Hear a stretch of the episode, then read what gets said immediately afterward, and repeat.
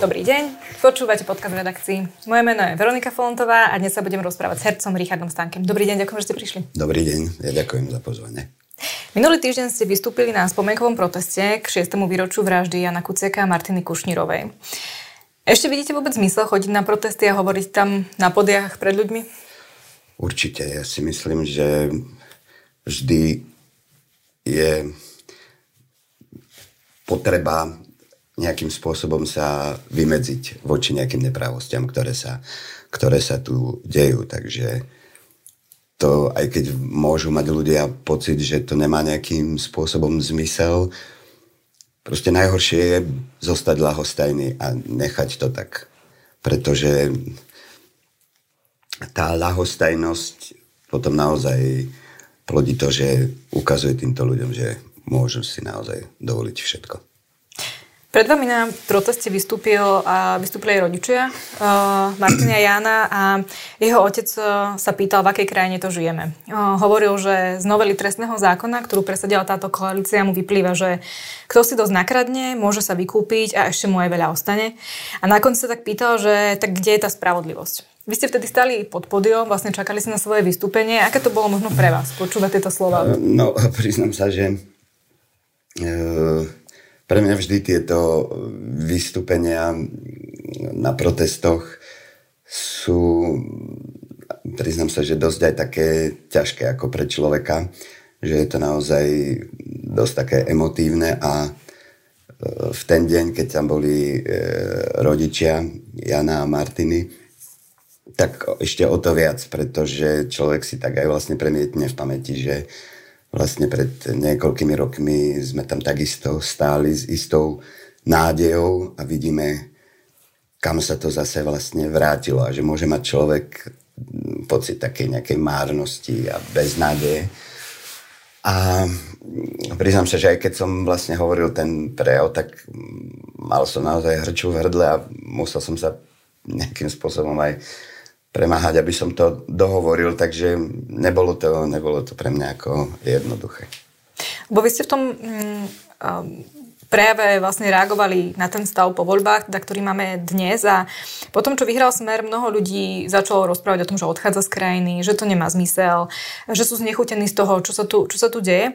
A vy ste na, na zhromaždení vyzývali ľudí, aby sa nepoddali, aj keď tú krajinu, a teraz vás budem citovať, aj keď tej krajine vládne to najhoršie, najhlúpejšie a najtemnejšie, čo táto spoločnosť vygenerovala.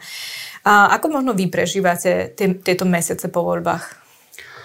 No, nie je to žiadna veselosť, ako samozrejme musíme rešpektovať výsledky demokratických volieb, ale to naozaj neznamená, že môžeme sa len nečine, alebo mali by sme sa len nečine prizerať, čo tu robia. Keby postupovali podľa nejakých demokratických e, postupov, tak môžeme len naozaj ako hovoriť, že dobre, vyhrali ste voľby, ale vidíme, že oni naozaj sa snažia obchádzať ústavu, všetky nejaké e, zákony a toto je to, čo by sme im nemali dovoliť. Že to, že niekto vyhrá voľby, naozaj neznamená, že môže si dovoliť absolútne všetko.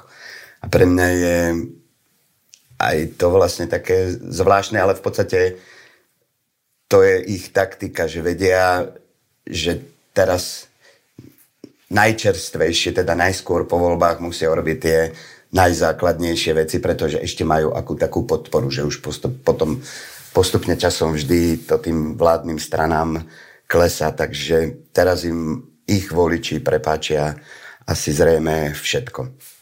Takže preto sa ponáhľajú. A samozrejme ponáhľajú a vidíme, že jediný zmysel ich vládnutia je ten, aby si pridelili beztrestnosť a amnestiu všetkým týmto obvineným, ktorí sú eh, či už vo vláde, alebo v parlamente, alebo v nejakých výboroch parlamentných.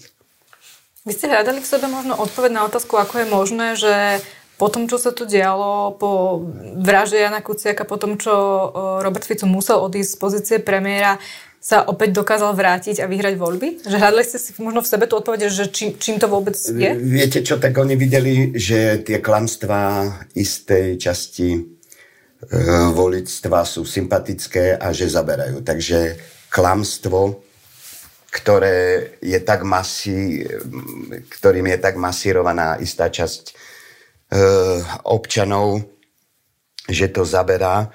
Takže to, to je jediné, ktoré čo je nejakým spôsobom dôkaz toho, že prečo vlastne sa opäť vrátil, vrátil k moci a ľuďom tejto časti asi obyvateľov na nejakej spravodlivosti, neviem, že či až tak e, záleží, pretože to Slovensko v podstate ako keby im, mu to vyhovovalo žiť v takej tej korupcii. Však ja žijem niekde v malom meste a takto sa vlastne aspoň niečím nejakým tým, že poznám bratranca toho a sesternicu tej, takže sa môžem aj ja tým pádom k niečomu dostať. A v podstate vidíme, že tento systém tu vlastne funguje niekoľko desaťročí od cez slovenského štátu, za komunizmu a tak ďalej, že takto v podstate veľmi pohodlne ľudia fungovali. A za normálnych okolností, keby nemohli dávať ten úplatok a takto si niečo vybaviť, tak by sa možno svojimi schopnosťami k niečomu nedostali. A tuto je tá šanca. Takže preto je to tu asi aj nejakým spôsobom tolerované. Mm. Že vlastne ľuďom vyhovuje, keď si môžu skôr niečo vybaviť alebo niečo uplatiť, ako to vyriešiť. Keby to nevyhovalo, tak by sa nemohla stať takáto vec, že človek, ktorý aj keď sám nie je možno obvinený, ale celá tá jeho skupinka, ktorá okolo neho je, je množstvo ľudí sú obvinení, tak asi by to ľuďom za normálnych okolností logicky malo prekážať. Ale vidíme, že pre nich sú asi dôležitejšie nejaký 13. dôchod a tak, a ďalej. Ak som vás dobre počúvala na, na tom zhromaždení, tak mne z toho vyplynulo, keď ste to priamo nepovedali, že podporujete v prezidentských voľbách Ivana Korčoka. Je to tak? Určite. Podľa tých prieskumov eh, v druhom kole to nevyzerá, že by zatiaľ vyhral. Vyhráva podľa nich Peter Pellegrini. Um, ako, to, ako to vy možno vnímate, že by mohol Peter Pellegrini aj napriek tomu, že súčasťou koalície vyhrať tie voľby a že vlastne by tak eh, mohla koalícia mať všetky najvyššie Viete, funkcie. práve preto, že on je v podstate nemastný, neslaný, k, nikomu, k ničomu sa viac menej akože nechce vyjadrovať, aby nejakým spôsobom si nepopudil aj istú časť svojho voličstva voči, se, voči sebe ale pritom je absolútny spolupáchateľ a spolu zodpovedný za to, čo sa tu teraz robí, pretože nejakým ani jedným slovom som nepočul, že by sa voči tomu vymedzil. A je to človek, z, aj vlastne v tej jeho strane sú ľudia, ktorí takisto majú obavy, aby neboli možno trestne stíhaní, však aj sám Pellegrini bol nejakým spôsobom bolo podané nejaké trestné oznámenie. Takže toto je to, čo ich spája a vedia, že teraz nesmú sa proste rozdeliť. A to je tak ako pri tých mafiách, že tí dokážu držať za každých okolností spolu. Stačí, aby bol prezident nemastný, neslaný pre väčšinu obyvateľstva? No, je to možné, dúfam, že to nebude stačiť, ale Niektorým je to evidentne sympatické. A to, že on hovorí, že konečne pokoj, áno, chcú mať pokoj pre seba. Pre seba, aby si mohli zase robiť to, čo chcú. A nikto im do toho nejakým neza- spôsobom nezasahoval, aby novinári zbytočne sa nevrtali v nejakých kauzách a tak ďalej. Treba ich buď zastrašiť, alebo diskreditovať, vymyslieť na týchto ľudí, alebo na hocikoho nejaké veci, ktoré sú nepravdivé a vypustia nejakú fámu alebo čo. A pre ľudí tá prvotná téma je vždy tá najdôležitejšia. To, že či už sa to potom nejakým spôsobom vysvetlia a objasní, to už ich tak až veľmi nezaujíma. Ten, tá prvá informácia je vždy dôležitá. A keď sa pozeráte na kampaň možno Ivana Korčoka, pre niektorých môže byť tiež málo nápadný, možno tiež málo razantný. On to síce má na billboardoch, ale uh, vám sa ako javí? No, priznám sa, že zatiaľ som tiež nevidel nejaké taký nejaký väčší ťah ako na bránku, tak neviem, že či to ešte nejakým spôsobom príde, ale tiež mi chýba si troška taká väčšia e, razancia. Možno, že čaká tiež e, nejaký krok od Pelegriniho, ale keďže Pellegrini sa bojí nejakých tých e, debát a priamých konfrontácií, či už v televíziách, takže asi sa na to veľmi nedá spoliehať, že mu Pellegrini tieto karty ponúkne. Dá to možnosť. Ja mám ešte nachystaný jeden váš výrok z toho zhromaždenia, kde ste povedali, že môžu nás zastrašovať, diskreditovať, ale my sa ich nebudeme báť. Nik nás nebude vyháňať do podzemia, nik nám nebude zalepovať ústa a ponižovať nás. A vy cítite, cítite dnes v kultúre strach? Viete čo, priznám sa, že hej, tak e, ľudia, ľudia sú rôzni a neviem, či niekto má tieto skúsenosti, že kvôli tomu, že povedal svoj názor, tak prišiel o prácu. Určite sa to, určite sa to deje.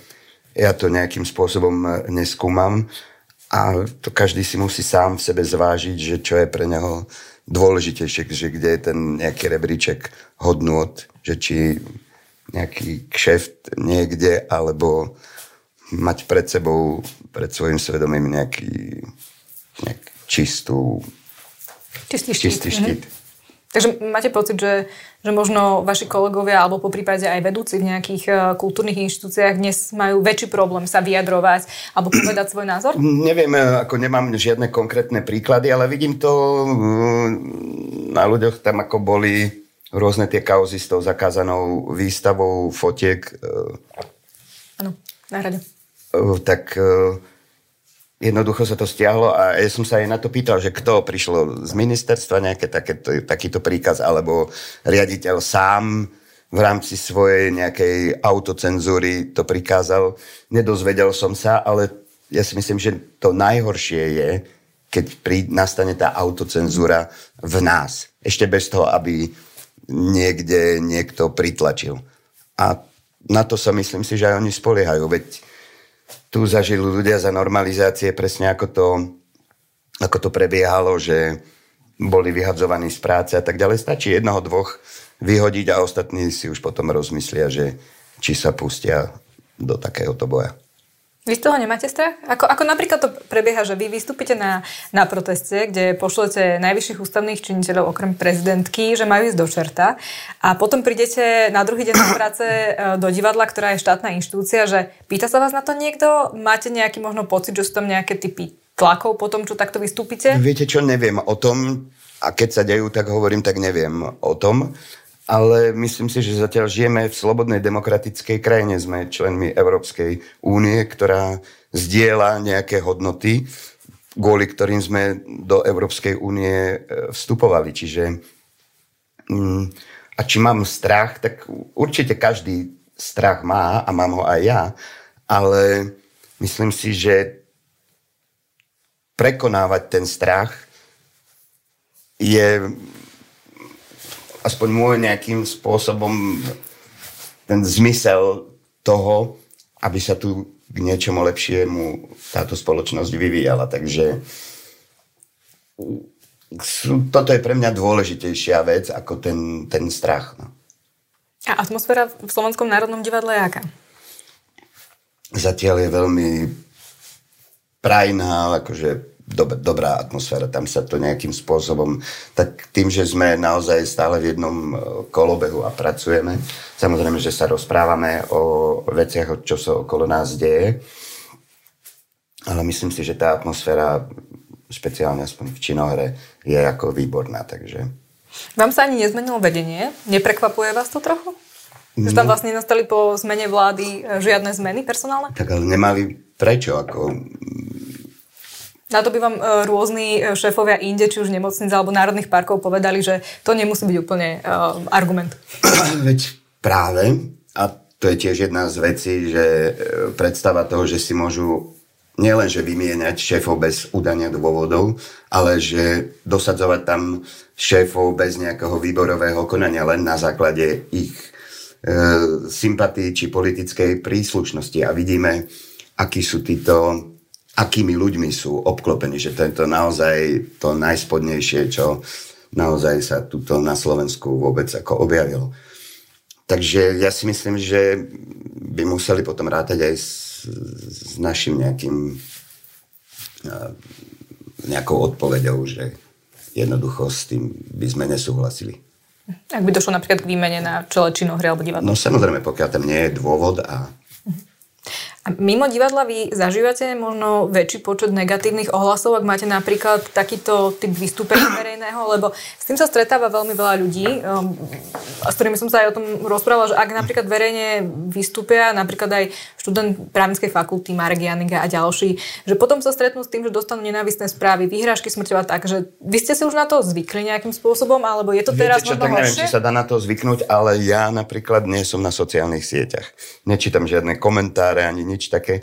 Samozrejme, že občas sa ku mne niečo dostane a ak mám nejaké reakcie, tak sú väčšinou pozitívne, že na ulici ma niekto zastaví v obchode alebo niekde a povie mi nejaký, nejakú pozitívnu reakciu. A mám skúsenosť, že väčšinou títo, ktorí sú na tých uh, sieťach, tieto komentáre, že ako náhle sa dostanú do nejakej konfrontácie z očí v oči, tak tú odvahu veľmi nemajú, že ako anonymný tam byť niekde skrytý a byť vulgárny, proste nejak primitívne sa vyjadrovať, tak tam sú vtedy akože silní, ale ani ma to nezaujíma, pretože ja viem, čo robím a prečo to robím a žiadny takýto nejaký človek ma nemôže v tom ovplyvniť alebo zmeniť moje uvažovanie. Takže vás nejakú dobu obchádzali aj statusy ministerstva kultúry pod novým vedením, ktoré boli napríklad namierené proti LGBTI komunite? No Alebo to, to, sa k vám dostali rýchlo? Určite, samozrejme, že sa to ku mne e, dostalo, no tak ale ja si myslím, viete, pre mňa je až absurdné sa vyjadrovať e, k ministerke kultúry, pretože za normálnych okolností by sme sa o tejto pani ani nič nedozvedeli, ani by sme sa o ňu nezaujímali, žila by si svojim určite spokojným e, životom. A ani ona sama podľa mňa netuší, že a nevie, ako sa dostala na túto funkciu. A vidíme proste každým jej vyjadrením, vyhlásením alebo činom, ktorý urobí, vidíme, že to je človek, ktorý naozaj zo všetkých doterajších ministrov, ktorí tam boli, je naozaj ten najnekompetentnejší. A vy ste sa niekedy stretli? Nie. Nezachytili ste, že by bola napríklad e, v SND na nejakom... Viete čo, za posledné roky si nepamätám, že vôbec nejaký minister kultúry uh, Milanová bola na nejakom predstavení pri nejakej príležitosti, keď mali nejakí kolegovia nejaké okrúhle sviatky, tak tam bola na predstavení, ale ani predchádzajúci Marek Maderič e, chodieval bol asi jediný, alebo Milan Kňažko, ale inak viem, že ona bola na opere alebo na balete na nejakej premiére, ale v činohre nebola. A ak by ste mali možno odporučiť niektorú inscenáciu, ktorú SND má, na čo by ste ju poslali? Ju? Tak asi na Sme v pohode by som ju poslal. To je pred, práve tematický... Pred očami západu ruské denníky, ruské denníky špeciálne by som ju poslal si pozrieť, aby vedela, keď tak e, úžasne propaguje túto krajinu neobmedzených možností e, Rusko, Bielorusko, že, alebo nech tam ide žiť, nech miesto Dubaja a neviem, či kde to chodí, nech ide tam a skúsi tam žiť nie život ministerky, ale život bežného ruského človeka. Keď ste spomenuli uh, predstavenie Sme v pohode, tak vlastne to je do veľkej miery aj o, zobrazení LGBTI komunity, ku ktorej sa ona vyjadruje teda uh, negatívne v zmysle, že napríklad nebude podporovať takéto, takéto inscenácie alebo rôzne kultúrne aktivity, ktoré sú takto zamerané. Uh, ako sa vám žije v takej krajine, eh, keď ministerka kultúry takto vystupuje voči, voči menšine? Viete čo, nejakým spôsobom som si už na to nejak aj ako zvykol, takže pre mňa je skôr vždy také prekvapenie príjemné, keď je tam človek, ktorý sa vyjadruje normálne, ktorý je tolerantný nejakým spôsobom láskyplný a podporuje nejakým spôsobom kreativitu e, ľudí a, a vôbec nerieši či už sexuálnu orientáciu alebo národnosť niekoho, ktorý vytvára umenie alebo spolupodiela sa na niečom takom. Takže... A máte takého medzi politikmi? Ktorý by toto splňal pre vás? Viete čo? Áno, poznám tam, akože, neviem, sú, myslím si, že sú poslanci, takže sú v tom PSK nájdem takých. Od konca vlastne minulého roka boli, boli opozičné protesty proti zmenám v trestnom zákone a proti tomu, aby sa rušila špeciálna prokuratúra. A vy ste na tých uh, protestoch nevystúpili. Ja keď som počúvala podcast uh, Ľudskosť, v ktorom ste vystúpili, ste vrali, že ste nedostali pozvanie na, na tieto protesty. Uh, mrzelo vás to? Nie, prečo? Viete čo, zas, pre mňa je to tiež vždy dosť veľký stres ísť na takýto protest a vystúpiť tam, lebo je to taký uh, dosť veľký pocit zodpovednosti. Ale na tento protest, čo bol k výročiu e, zavraždenia Jana Martiny, tak tam ma pozvali, tak som išiel, ale na tie ostatné som sa zúčastňoval ako účastník, čo je pre mňa veľakrát dôležitejšie ako stáť na tej tribúne. Prečo podľa vás vás nezavolali? To ja neviem. Počul som rôzne všelijaké, že nechceli proste vôbec ako hercov tam e, volať a že či KDH s tým malo problém, alebo neviem kto, ale to som počul len také dohady, takže oficiálne nič som také nepočul. Lebo boli tam zástupcovia kultúrnej obce, bola tam, neviem, Katarína Koščová ako speváčka, boli tam ľudia z VŠVU a podobne.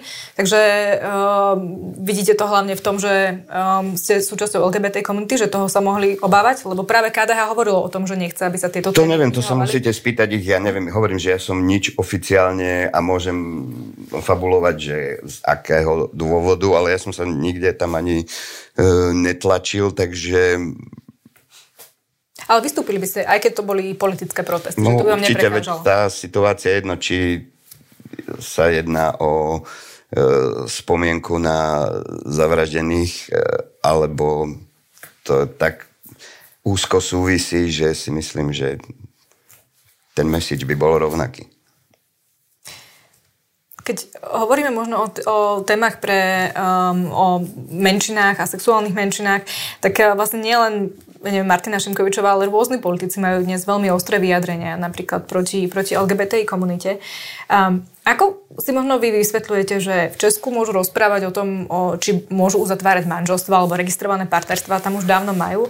A keď e, u nás prebieha tá debata už len o tom, či by mohli mať niekedy v budúcnosti registrované partnerstva, tak je to veľmi negatívne, plné nenávisti. Často je to o, veľmi taká tá téma, ktorá vyhrocuje vzťahy medzi ľuďmi, že prečo to my tak vnímame možno ako, ako niečo nebezpečné? No tak lebo mnohí politici a predstavitelia, či už aj cirkvi, zámerne klamú a zavádzajú. Ja som naozaj nepočul nejakú fundovanú debatu o tom, že ako by to vlastne ohrozilo tých ľudí. Veď e, stačí sa pozrieť, pani Šimkovičová žije v krajine, kde sú nielen registrované, ale myslím, že aj manželstva e, v Rakúsku, ale registrované partnerstva určite. Čiže ja neviem, ako by sa jej susedia alebo občania Rakúska pozerali na to, že tam proste žije čelná predstaviteľka slovenskej vlády, ktorá vlastne je, je proti tomu. A práve tieto klamstvá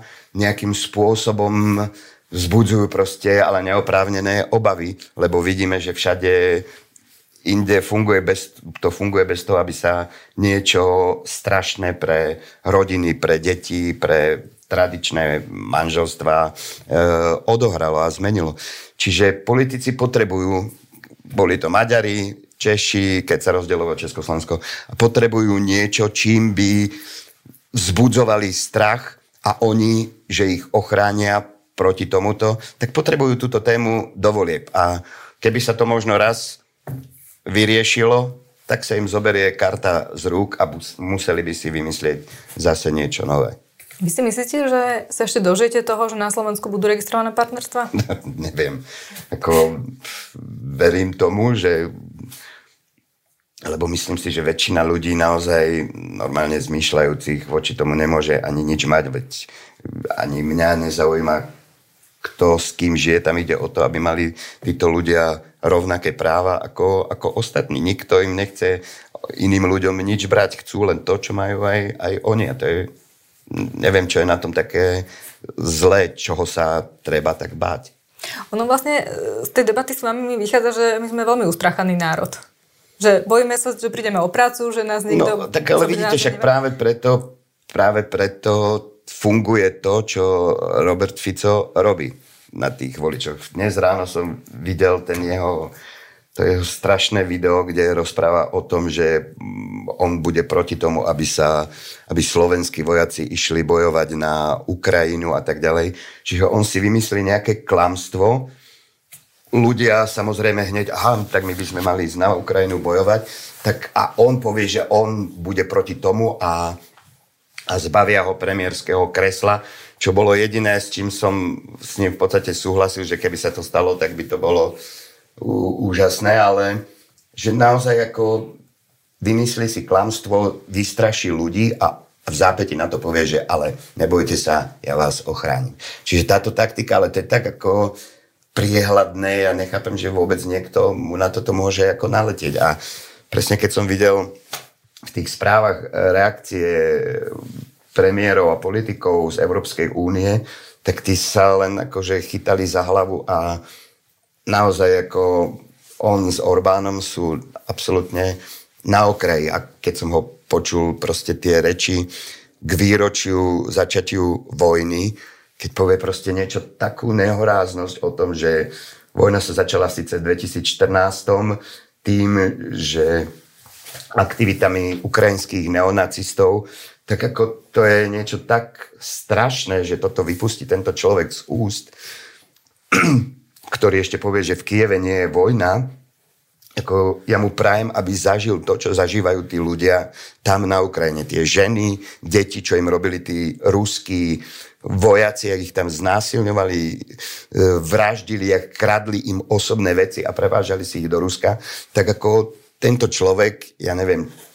že on sa mus, neviem, či sa hambí, ale nechcel by som byť to určite nie.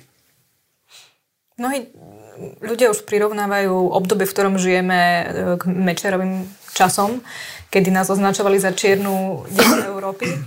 Uh, už tam sme? Podľa vás, vy, vy si tie časy pamätáte a cítite sa možno podobne? Tiež by ste to porovnávali, alebo, alebo ešte nie?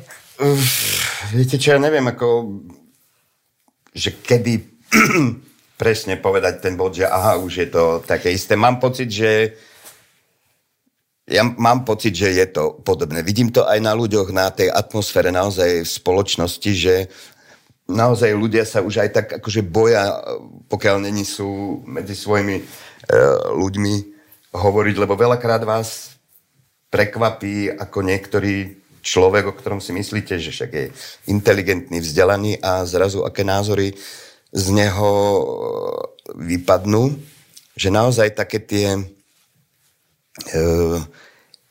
internetové blúdy a klamstva, proste šírenie tých hoaxov a proste klamstiev dokáže naozaj e, rozložiť veľké množstvo proste mysli. Takže tým, že relativizovali tú pravdu, tak podľa mňa zasiali strašné ako nebezpečenstvo a hrozné zlo do tej spoločnosti. Pretože o mnoho viac mám pocit, že môžu manipulovať s tými ľuďmi. Um, pri takto negatívnych správach sa zhoršuje aj duševné zdravie ľudí. Často majú z toho potom efekty, že buď prestanú čítať správy, alebo sa vlastne boja toho, že každý deň prichádza viac a viac e- negatívnych emócií.